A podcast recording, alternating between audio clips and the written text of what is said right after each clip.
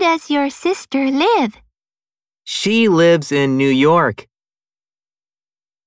Where's Ken? He's reading a book in his room. What's that, Nancy? A letter from my grandmother. Did you go to bed late last night? No, I got up early this morning to walk my dog. Who's that man? It's my Uncle Jason.